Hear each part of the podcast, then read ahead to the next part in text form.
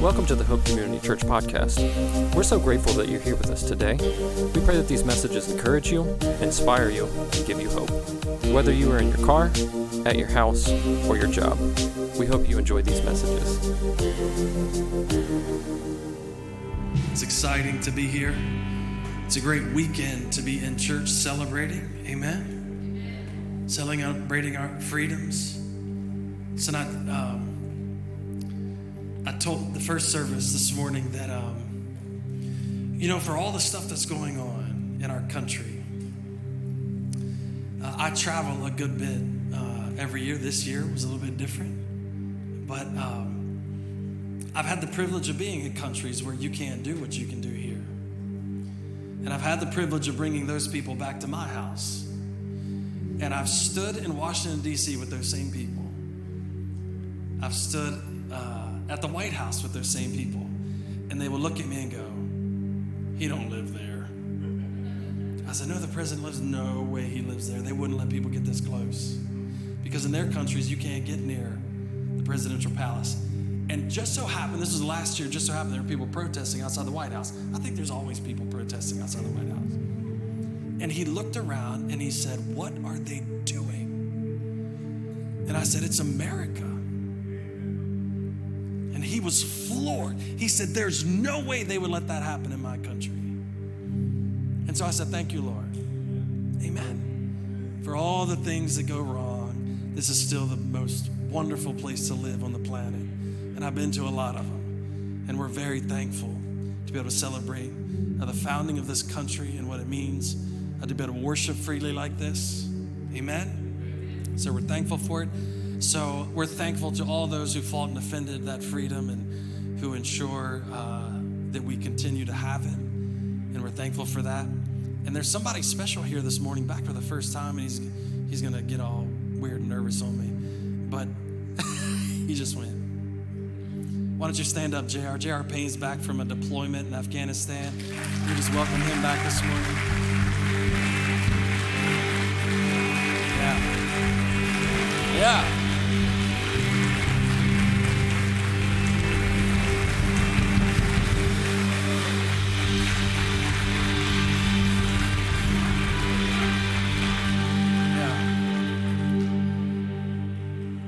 His wife and kids as well. We know families sacrifice as much as the as the one leaving, and so we're, we're thankful for them as well. His wife did tell me when he gets back, I'm leaving. She said, I'm taking a break. We're so thankful for men and women who are willing to do that on our behalf. Amen. Thankful that we live in a country that it's still noble to sacrifice for someone else. Hey, a couple things I want to reiterate uh, that Skip said earlier. Team Fair is coming up starting uh, July 19th. It'll be for two weeks, every service. And we do this because I know coming into a church for the first time or maybe the fifth time, uh, you know, figuring out a way to get plugged in may be a little bit difficult. So basically, every every ministry that the church has here, every way, every team that you can be involved in uh, we'll have a, a, representation out in the upper lobby and and um, you can talk to somebody face to face you can figure out what happens with those uh, teams and see where you fit. I believe you fit somewhere amen? So figure that out. And then June, july 19th also at 6 p.m i don't know if you've heard but i think we're launching a church in berkeley springs in this fall. That's pretty exciting yeah. So, um, look, with COVID 19 happening and all the schools shutting down, we were, we had, we had been making arrangements to meet in a school in Berkeley Springs. And, and so we were kind of in limbo about how that was going to happen. So I was able to talk to the principal last week. We have a meeting set up uh, for Wednesday to go in. Uh, we're gonna. We're, our goal is to go into the high school, install a new sound system, install a new lighting system, and install a new projection system and then leave it there. Isn't that a good idea?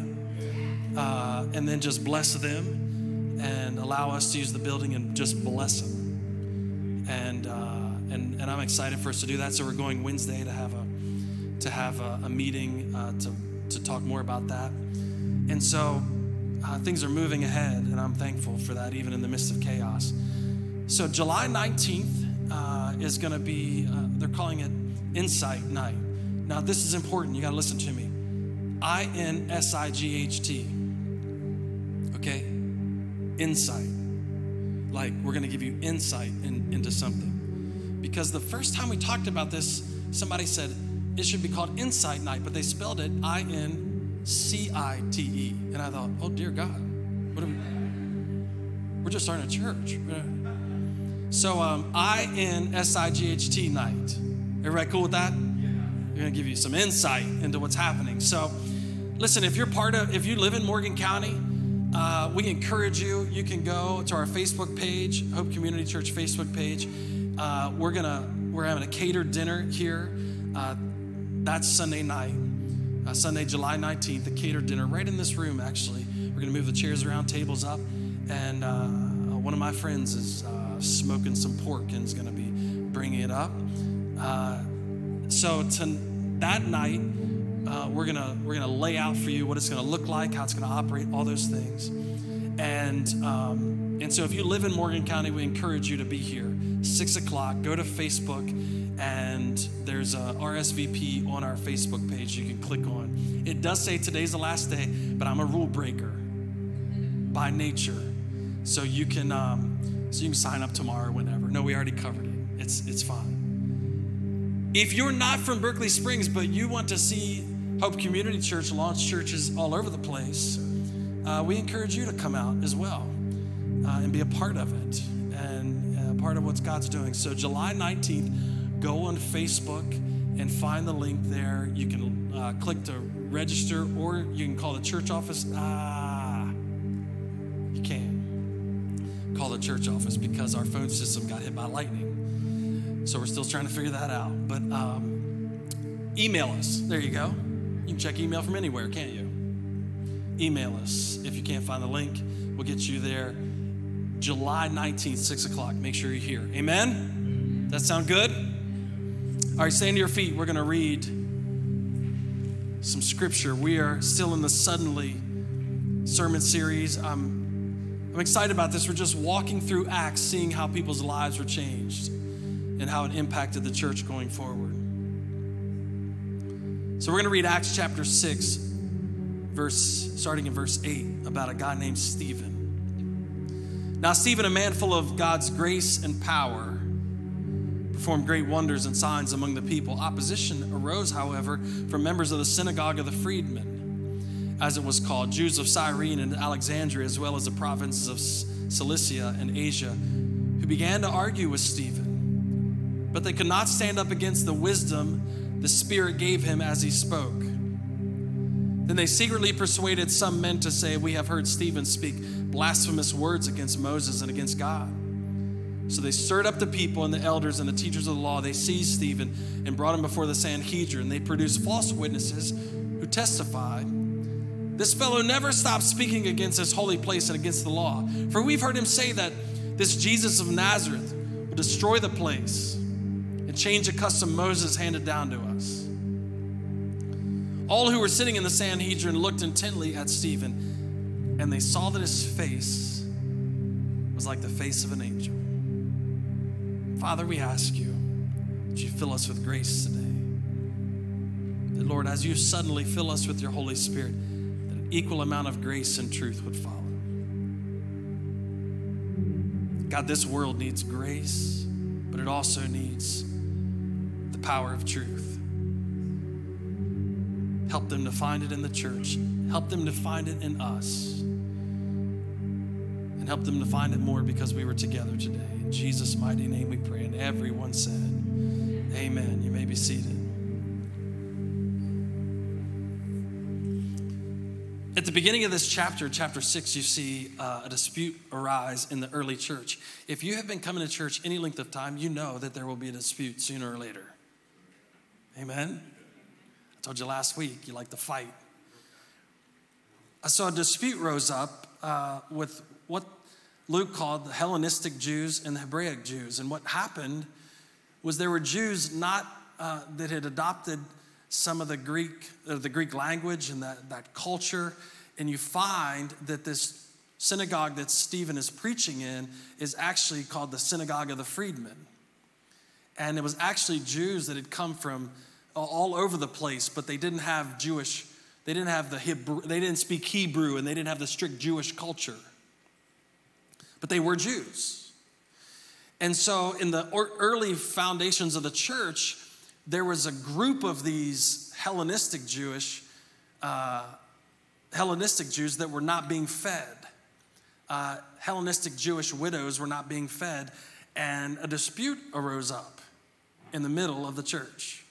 Now, you remember the last time we talked, there's about 5,000 men who had come to saving knowledge of Christ. And if you include women and children and families, that was a lot of people instantly. So you can imagine the infrastructure might not have been there to feed everybody. And you can also imagine that there might have been some, some little uh, groups and uh, maybe a little tension between groups and all these things. And so what you see is a very specific group not being taken care of. So, what happens is the 12 apostles bring all the disciples together and say, hey, we need to appoint some godly men to take care of this. And so they appoint seven men. Two of those men, uh, one of them, Stephen, and the other one, Philip, who ends up being written about a little bit later in Acts. But Stephen, um, they single him out right at the beginning. They said he was a man full of grace and power grace and power. That's important. That's really important. We're going to talk about that here in a second. Hey, they did, they, oh man. I was going to do this. I did this illustration first service. We have somebody in the back that is mixing, like raising levels up and down. You realize I don't turn my mic up by myself and I don't turn it down. You realize that? Everybody realize? Like I don't have a knob here where I'm turning it. So what happens is um, the person in the back can turn the keyboard up, can turn the keyboard down, can turn my mic up, can turn my mic down, can turn the drums up and down. And, and what you end up getting, hopefully, what we end up getting is a good, what they call mix. A good mix. If you, if you ever mess around with sound equipment, uh, you want a good mix. And so, uh, if you ever if you ever bought a brand new pair of headphones, maybe the real fancy ones that go over your ears, maybe some Beats. So you look cool walking down the street with these big things on your ears. And you ever put on a really good set of headphones the first time and you turn the music on you're like, oh, oh. Because the headphones are designed to have the right mix. They, the headphones are, are designed to reproduce something that sounds appealing in your ears. And when you walk into a concert and you, and you hear the mix, you're either, you're either like, oh, that's good, or ah. We do, uh, Sam and I do uh, some conferences some, uh, for uh, teenagers throughout the year. And, and guys that are really, really good at this can, can tell you right up front, oh, the mix is harsh, or, or it's this, or it's muddy, or, and I don't even know what they're talking about. I'm like, what are you talking about, muddy? So here's what I found out that when people are filled with the Holy Spirit, they have an opportunity to get a good mix. A good mix of grace with truth or power. Grace, but power. And, and sometimes in the church, we don't get the mix right. Can I just show a uh, uh, show of hands? How many of you are, are, are rule follower, truth people? Just raise your hand. Come on, be honest. By definition, you have to be honest. You're the people that want the like the rules. Like we want it to operate. That's why rules are in place to follow, and I'm the one that has to make sure everybody follows them. Just love it just love telling everybody how they're wrong. Now, how many of you would say you're more gracious people? Like you're like, ah, it's all gonna be fine. Forget it. I mean, you really, it wasn't that bad. Anybody like that in here? I think I'm somewhere in the middle. I hate rules. Just like, why would you make so many rules? Because our rules kind of like lock you in. You got to operate a certain way. I don't like that. I want to do what I want to do. Anybody else like that? We're the ones that are going to run the earth. Make rules. Crazy. So, what happens here, what we notice about Stephen right off the bat, I need to let you know this. Stephen was asked to feed widows. Now, you can't, re- you can't forget that when we get farther into this story. He was asked to feed widows. That's it.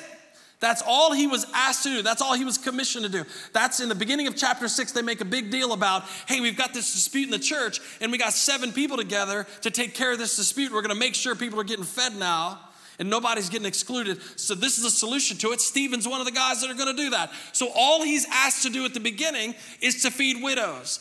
And the reason that's extremely significant is, is that a lot of people get upset when they're asked to do something seemingly remedial. You're like, I'm smarter than that. They asked me to help clean the church. I'm smarter than that. Didn't they, didn't they know I could sing opera? Probably not. Probably didn't know that. Didn't they know I could do all this stuff? Didn't they know I was full of grace and power? Didn't they know? The beautiful thing about Stephen is you don't hear him complain about any of that. They said, Hey, Stephen, would you mind making sure these widow ladies are taken care of and not overlooked? Yeah. Love to. Love to. So you need to remember that when you see the story progress, that he wasn't asked initially to preach in a synagogue. He wasn't asked to do miracles. He wasn't asked to lay his life down. He was asked to feed widows.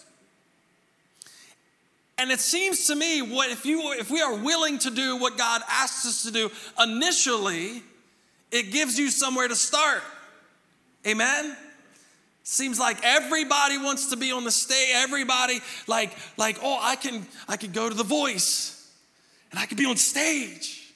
I could go to American Idol. I could be on stage, and we've got a culture that everybody just wants to jump up there. Like like look what I'm doing.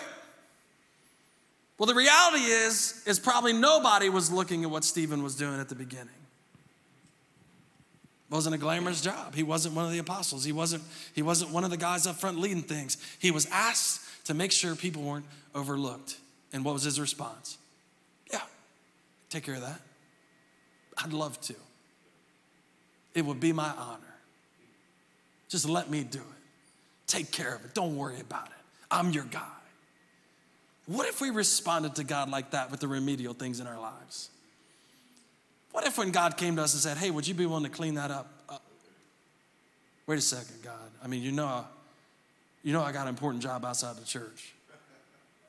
You know I'm a little bit more important than what this job indicates that I am. The beautiful thing about it is being willing to feed widows led Stephen to us being able to read about him thousands of years later. Never underestimate small beginning. I think the Bible says something about that. Never despise a small beginning. Never despise starting out at the bottom. Never despise the idea that God is still recognizing you. He still picked him. Out of all these people that got together, it was still, Stephen was one of the seven people picked. It may seem like the JV team at the time, but he was still on the team. Amen? So watch what happens. Watch what happens. Now we get to chapter 6, verse 8.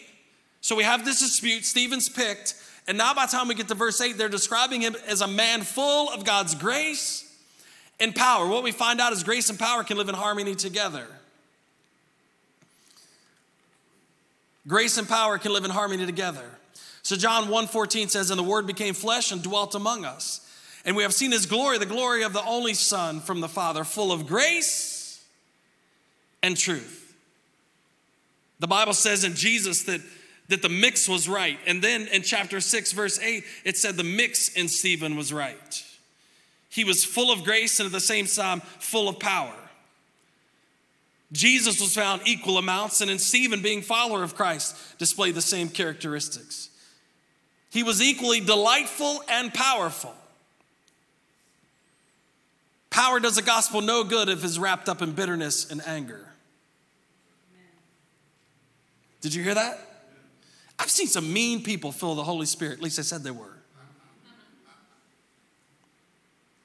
Listen, the word for grace in this passage doesn't mean like graceful on his feet, like he was a good dancer. The word for grace in this passage literally denotes like a childlike innocence and delightfulness.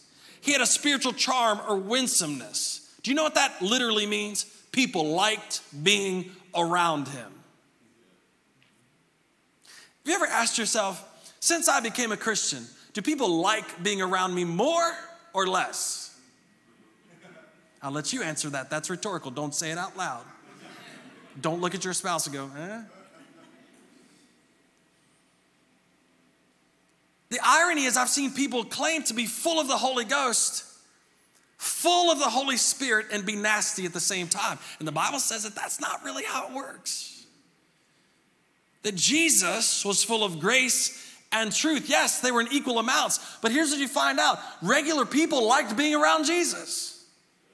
Amen? Regular people liked being around Jesus to the point where they said he hangs out with tax collectors and sinners and drunkards and all these. They just liked being around him. And he was like, I like them. They're funner than you. You religious people are all boring. That should tell you something. Because it said Stephen was full of grace. What's that grace look like? Childlike innocence, a winsomeness. People liked being around him. He was a genuinely nice guy. And yet, oftentimes, when we come to Christ, or we, we, we all of a sudden become, become the truth bearer. So you go back to your friends, and we lose the winsomeness and we gain a bunch of authority. You know what? God never called you to be, be your friend's police. That's not what He called you to. The mix has to be right. You can't come to Jesus and then, and then go back to the world and go, hey, listen, I just found out all y'all going to hell. So put away the liquor, put away the fun, put away the rock and roll music. And that's not what he said do.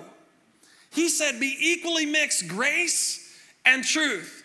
Jesus came speaking an equal amount of grace and truth. He didn't compromise either of them. It didn't say people hated being around Jesus because he was pompous. It said they loved being around Jesus. The same thing was true of Stephen. Hey, you want to, Stephen, can you feed widows? I'd love to, man. Thanks, thanks for including me in this. I feel honored to be able to do this. And so he's, he starts feeding widows, and nobody complains about him. But feeding widows led to preaching in a synagogue. See where I'm going with this? Feeding widows led to preaching in a synagogue and displaying great power, doing miracles and signs and wonders. Where did it start? Feeding widows. I imagine Stephen would, man, I remember before all these signs and wonders came, I was just feeding widows. So all of a sudden now, the grace that God poured on him was being displayed in great power. So I need to ask you that question again. If the closer you get to Christ, the more evil you get, you might want to figure out who you're snuggling up against. Amen? If the closer we get, the more nasty, the more people don't want to be around us. That's the inverse of what happened to Jesus. That's the inverse of what happened to Stephen. It said people love being around them. So, as the church, I know there's truth, I know there's power that has to be displayed, but it's no good if nobody likes us. No, no, no, no. I know some of you are like, we're not compromising. You don't have to say it that way. You don't have to say it. You're like, we're not compromising, they're going to hell. You don't have to say it that way. Watch this. Listen, there's things we can't compromise on. We love you. It's the way I say it to my kids. Have you ever tried that? Oh, wait, wait. You don't say it that way to your kids, do you? You say we're not compromising, you're going to hell.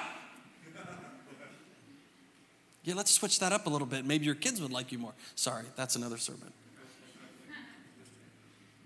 He was equally delightful and powerful. Equally delightful and powerful. Listen, when you combine an immensely likable man with great power, and that's amazing. That's amazing. He was performing great signs and wonders, and no one could stand up against the wisdom the Spirit had gave him. Now listen, likability does not mean the truth needs to be sacrificed. I'm not saying be so secret sensitive that you're okay with everything. But when we're not okay with it, we don't have to be nasty. Amen? Equal amounts of grace and truth, equal amounts of grace and power. So when you're powerful, it comes from a place of grace. When you combine these two traits, you can correct people and keep them at the same time. You can love deeply and still uphold the truth. You don't have to convince people anymore that you care about them, they already know it. So here's a problem though truth is sometimes offensive no matter how it's packaged. You're going to hell. I hate to say it to you, wow. Probably wouldn't say it that way. Here's what happened with Stephen He's feeding widows. He's got an opportunity to preach in the synagogue where I believe some of those widows probably went. It was a synagogue of the freedmen. And, and there was there was Jews who who spoke Greek and practiced more of the Greek culture than other Hebraic Jews did meeting in that synagogue. And Stephen had this opportunity. So he started preaching in that synagogue. And everybody's like, man, boy, he's such a nice guy. But that stuff he says about Jesus is crazy. He's such a nice guy. We just love Stephen. And then one day he starts saying stuff that the people in charge around there started not to like. Now, now they couldn't argue with him. The Bible says that they couldn't stand up against any of the arguments he made. That the Spirit had filled him with so much power that there was no one that could argue with him. So, can you imagine combining a guy that everybody likes that can make an argument that nobody can argue with? And so here Stephen is, started out feeding widows, standing in a synagogue, preaching in a way that nobody could argue with, but everybody liked him. So sometimes the truth is gonna be offensive no matter how it's packaged. Remember, they did kill Jesus. And he was a perfect combination of grace and truth. John 15, 18, Jesus says this If the world hates you, know that it hated me before it hated you. If you were in the world, if you were of the world, the world would love you as its own. But because you are not of the world, but I chose you out of the world, therefore the world hates you. Remember the word that I said to you A servant is not greater than his master. If they persecuted me, they will persecute you. Listen, there will be a time when the truth is more hated by people than the benefit it offers. I believe we're living in that time where the truth is whatever you want it to be. And, and when the church says, stands up and says, This is what the Bible says about it, people scoff at it. But what happened when Stephen shows up in the synagogue and starts preaching, they could not stand up against the wisdom the Spirit gave him as he spoke. So, watch this. If the truth is going to be offensive, live your life in a way that Satan has to lie about you. Watch why this matters. If we're not careful, if we don't have an equal mix of grace and truth, then here's what happens. When we start speaking the truth and it goes against culture, they'll say, well, they're mean people from the beginning. And I've, I, I, I've been in churches where that was true, and it wasn't a lie. Maybe I'm the only one. You've never been in a church that was judgmental? You never been in a church that just was nasty when you walked in the front door? Like, you walk in as a visitor, like, what did I do? I thought they wanted more people to show up. So all of a sudden, when you start speaking the truth, they can leave and say, hey, listen, they said something I don't like and they're nasty. Not a lie. I, they said something I, I don't like and, and they're this and they're that. They had to make it up about Stephen. They had to make it up about Stephen. They had to make it up about Jesus. They had to lie about Jesus to have him crucified. You do realize that, right? Nothing they said about him was true. And then they make it up about Stephen. So here's where we need to be. We need to be so full of grace and so full of truth that then when they try to come back, they have to lie about you to get anywhere. But here's what happens as Christians, we sometimes burn our own boat down. Paul says it that we that we that we that we shipwreck our own faith. And so when we're not full of grace and we're only full of truth and power, then what happens is people don't have to make up stuff about us. Well, they said what they thought and they were nasty when they said it. But when you see Stephen, it said they had to persuade people to lie about him. And it seems to me that they had to pay Judas to lie about Jesus. I mean, we, he might have done it for free, I don't know, but he did take the coins at the beginning. So the issue is this if they're gonna say something about us, I want it to have to be a lie, have no truth in it. I, I had a buddy of mine come to me probably seven or eight years ago, and he said, uh, I was here at the church, I'm doing what I do. And uh, somebody left the church and was mad about, I don't know what it was. And uh, my buddy said, Hey man, I was at a restaurant the other day and they were talking about you, made up a bunch of stuff talking about you, and you got to do something about it. And I said, I'm not doing anything about it. It's not true. Why am I going to waste my time defending something that wasn't true to start with? And I almost thought, thank you, Lord, that they had to make something up. Amen. Thank you, Lord, that they had to make something up. Because I got some stuff in my closet if they knew about, they wouldn't have to make up.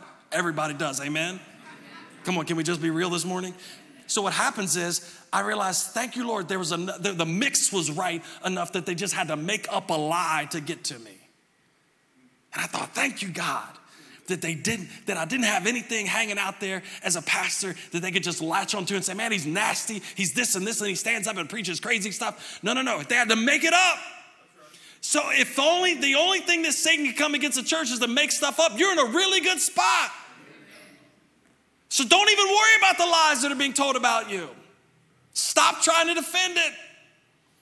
Stephen didn't try to defend it. He didn't say, Those aren't true. Oh, I can't believe you said that. I'm such a nice guy. He didn't say any of that. Jesus didn't either. We end up defending something that you don't need to defend. What are you going to defend being nice? So when there's an equal amount of grace and truth, Satan has to make up something about you. And he's been doing it for thousands of years, just making up stuff. Live your life in a way that Satan has to lie about you to get anywhere. Then they secretly persuaded some men to say, We have heard Stephen speak blasphemous words against Moses and against God. So they stirred up the people and the elders and the teachers of the law. They never said Stephen was a jerk. They never said he was a thief. They never said he was abusing people. They said he said something that he didn't really say just made it up. And they had to persuade people to lie about him. Can I just tell you this morning character needs no defense. You do not have to defend godly character, just let it go. When Jesus was on trial, he was silent. I told myself this stop trying to defend yourself and just stick to the gospel. It needs no defense. Amen. Here's the beautiful part they're bringing accusations against him.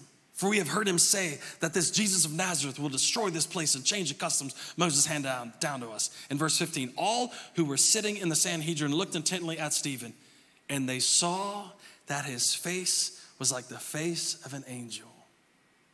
He wasn't even upset. The face of an angel.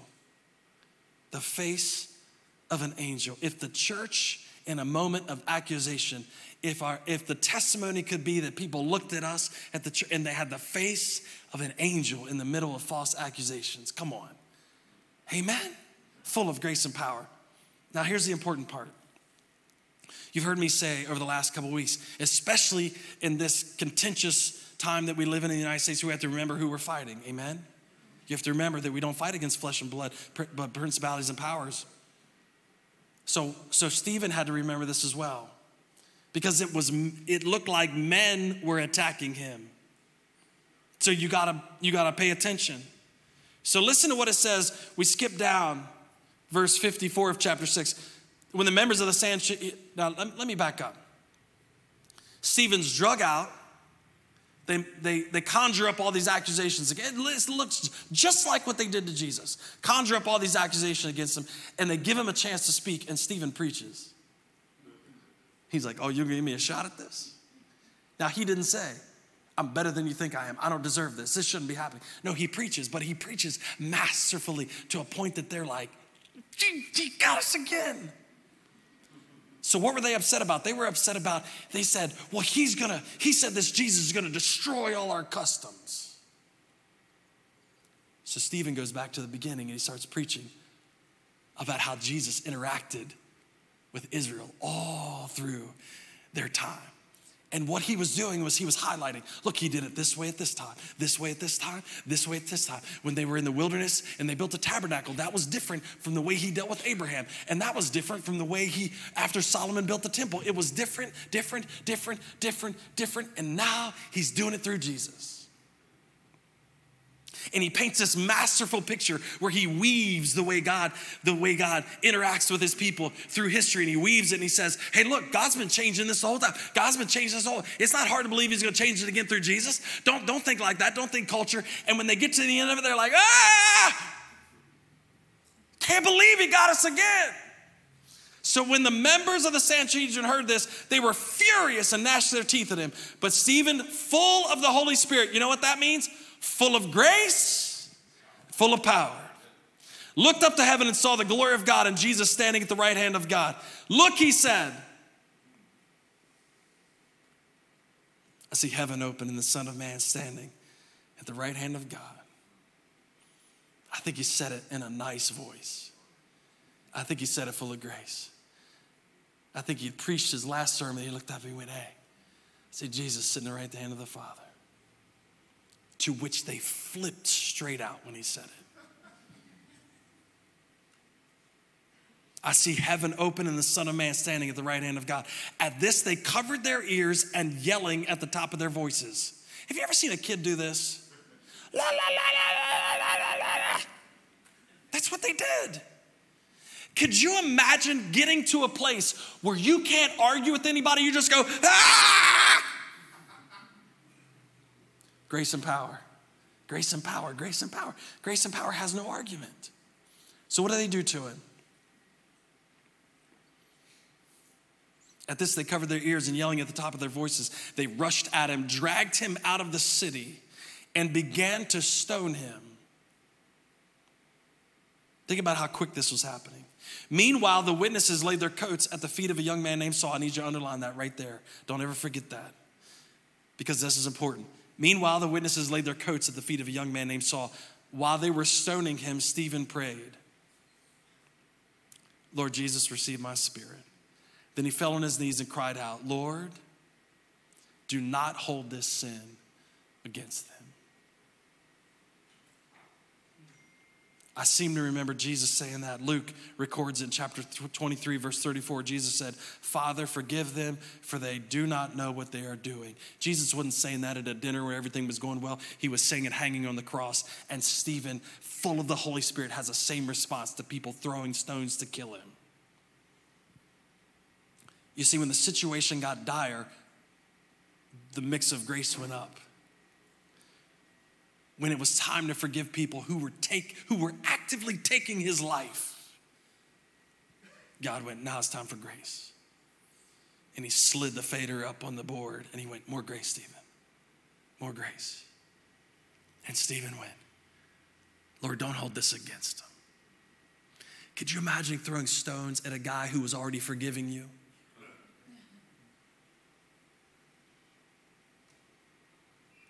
Church, we have to be full of grace and power at the same time.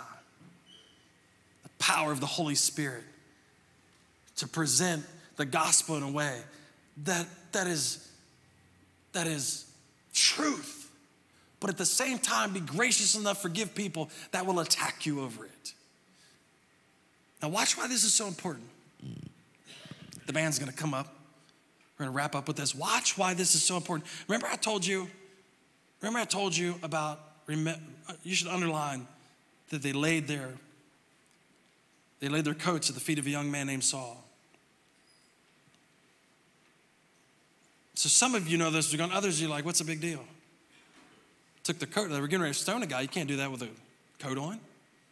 So they laid their coats at the feet of this young man named Saul. There's a guy named Saul of Tarsus who's watching this whole thing happen, giving his approval. Saul of Tarsus ends up being famous for the gospel. But in this moment, Saul of Tarsus, he enters into the scene of Acts, the early church.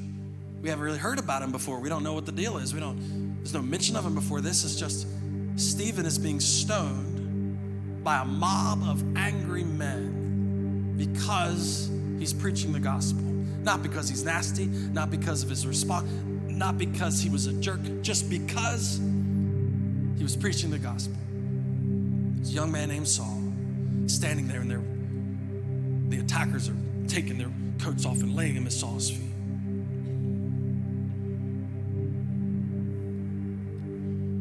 You realize you never know who's watching. You just never know who's watching. When you are being attacked, and you're responding a certain way, you never know who's watching. Your kids could be watching, your spouse, your neighbor. Here's what I know I know the people that are attacking you are watching.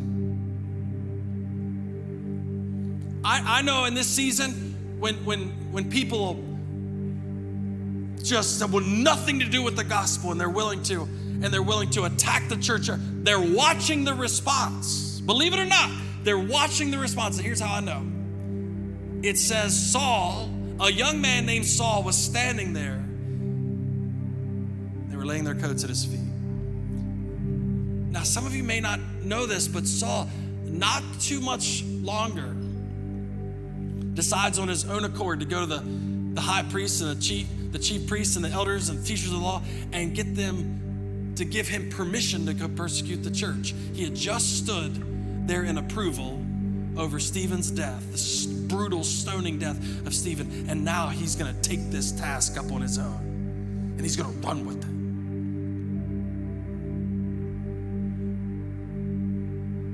He's on his way to Damascus to make sure he can persecute the church and lock up believers. And the Bible says that Jesus interrupts his trip to Damascus. Says, it says a blinding light just shuts the whole club down. Everybody that's traveling with them, they fall down their faces, and Saul's blinded. And he hears a voice from heaven. It's Jesus, and he says, Saul, why are you persecuting me? He says, I don't even know who you are. He says, I'm Jesus of Nazareth. Saul's transformed in that moment. His legacy is he writes two thirds of the New Testament. The same God that was standing there watching, approving Stephen, the man full of grace and power, being stoned to death right in front of him, the same man ends up having his life transformed by that same power that let Stephen forgive everybody throwing rocks at him. The same power transformed Saul. And so what we find out is Saul ends up spreading the gospel to the then the whole world and writing two thirds of the New Testament. And here's what I I can't prove it. I can't prove it. I'll be the first to admit I can't prove it. But here's what I'm thinking. You later see that same grace and power, the same grace and truth in Paul's life that you saw in Jesus and you saw in Stephen. And I've got to believe that every time that Saul got into a circumstance Every time that Paul got into a circumstance later, that somebody would accuse him and somebody would rise up against him and somebody would challenge him, he had to think back. I remember how Stephen responded. I remember how that young man who did not do anything, was never nasty to anybody. I remember how he rose up and said, Lord, don't hold it against them. And so now we read things like Paul was not upset that he was arrested. Paul was not upset that he was shipwrecked. Paul was not upset that he was beat multiple times. It said, Lord, this is to advance your gospel. And I gotta believe that he was running through his mind that picture of Stephen going, Lord, just forgive him. You never know who's watching. You never know who's watching. So stand to your feet. It could be your neighbor, it could be the person you work for. So when you walk in tomorrow, you be full of grace and truth. Make sure the mix is right because you never know who's watching. You never know who's going to. They could be straight from the devil right now, but you never know if God's going to use your life to transform somebody else. You never know. When the mix is right, anything is possible. Amen. When the mix is right, everything's possible. Father, we thank you today that you can transform our life in a moment. And we pray, Lord, that you transform ours today. You get the mix, you make the mix right. That we be full of grace and power at the same time. And Lord, we pray for all who are watching how we respond. We pray that we would leave a lasting impact on them. We pray, Lord, that we would, when we respond in grace, that it would glorify your name empower us today to accomplish all that you set us out to do. And Lord, we pray that you make the mix right in our lives. In Jesus' mighty name we pray. Come on, church, could you say amen? Give him honor and praise today. He's good. Amen. Hey, listen, encourage somebody on your way out. Be full of grace and power this week. We'll see you next. We thank you for your time today. We hope you have grown closer to Jesus Christ through this message. If you found it helpful, share the message. Share it with your friends and your family. And with your help, we can take the gospel far and wide.